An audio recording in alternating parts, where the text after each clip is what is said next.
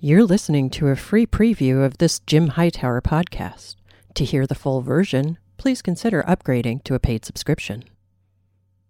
High-dollar corporate executives and Wall Street bankers keep telling us that it's lonely at the top. Well, they should try toiling at the bottom of America's pay scale. The radical rise of inequality in our society is a function of the vast political inequality separating the working class from the power structure. Thanks for listening to this free preview. To upgrade your subscription to listen to full episodes, go to jimhightower.substack.com.